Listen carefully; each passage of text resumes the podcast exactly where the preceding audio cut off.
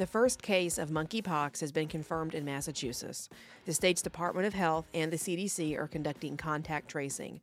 So far, the UK has nine confirmed cases and Portugal has five. Spain is also investigating another 23 possible monkeypox infections. Transmission occurs through contact with bodily fluids. Infections can typically last anywhere from two to four weeks.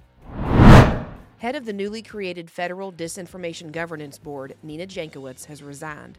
This comes after Jankowicz was heavily criticized for her previous backing of fake news stories like the Russia dossier and for dismissing the Hunter laptop scandal as something made up by the Trump campaign.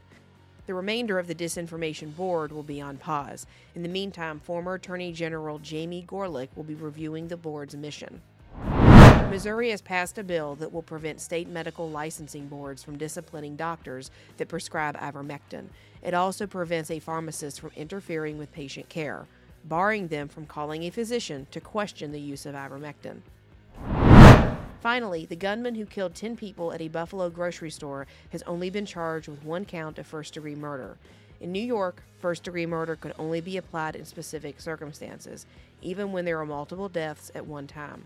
So far, the federal government has not filed any domestic terror charges.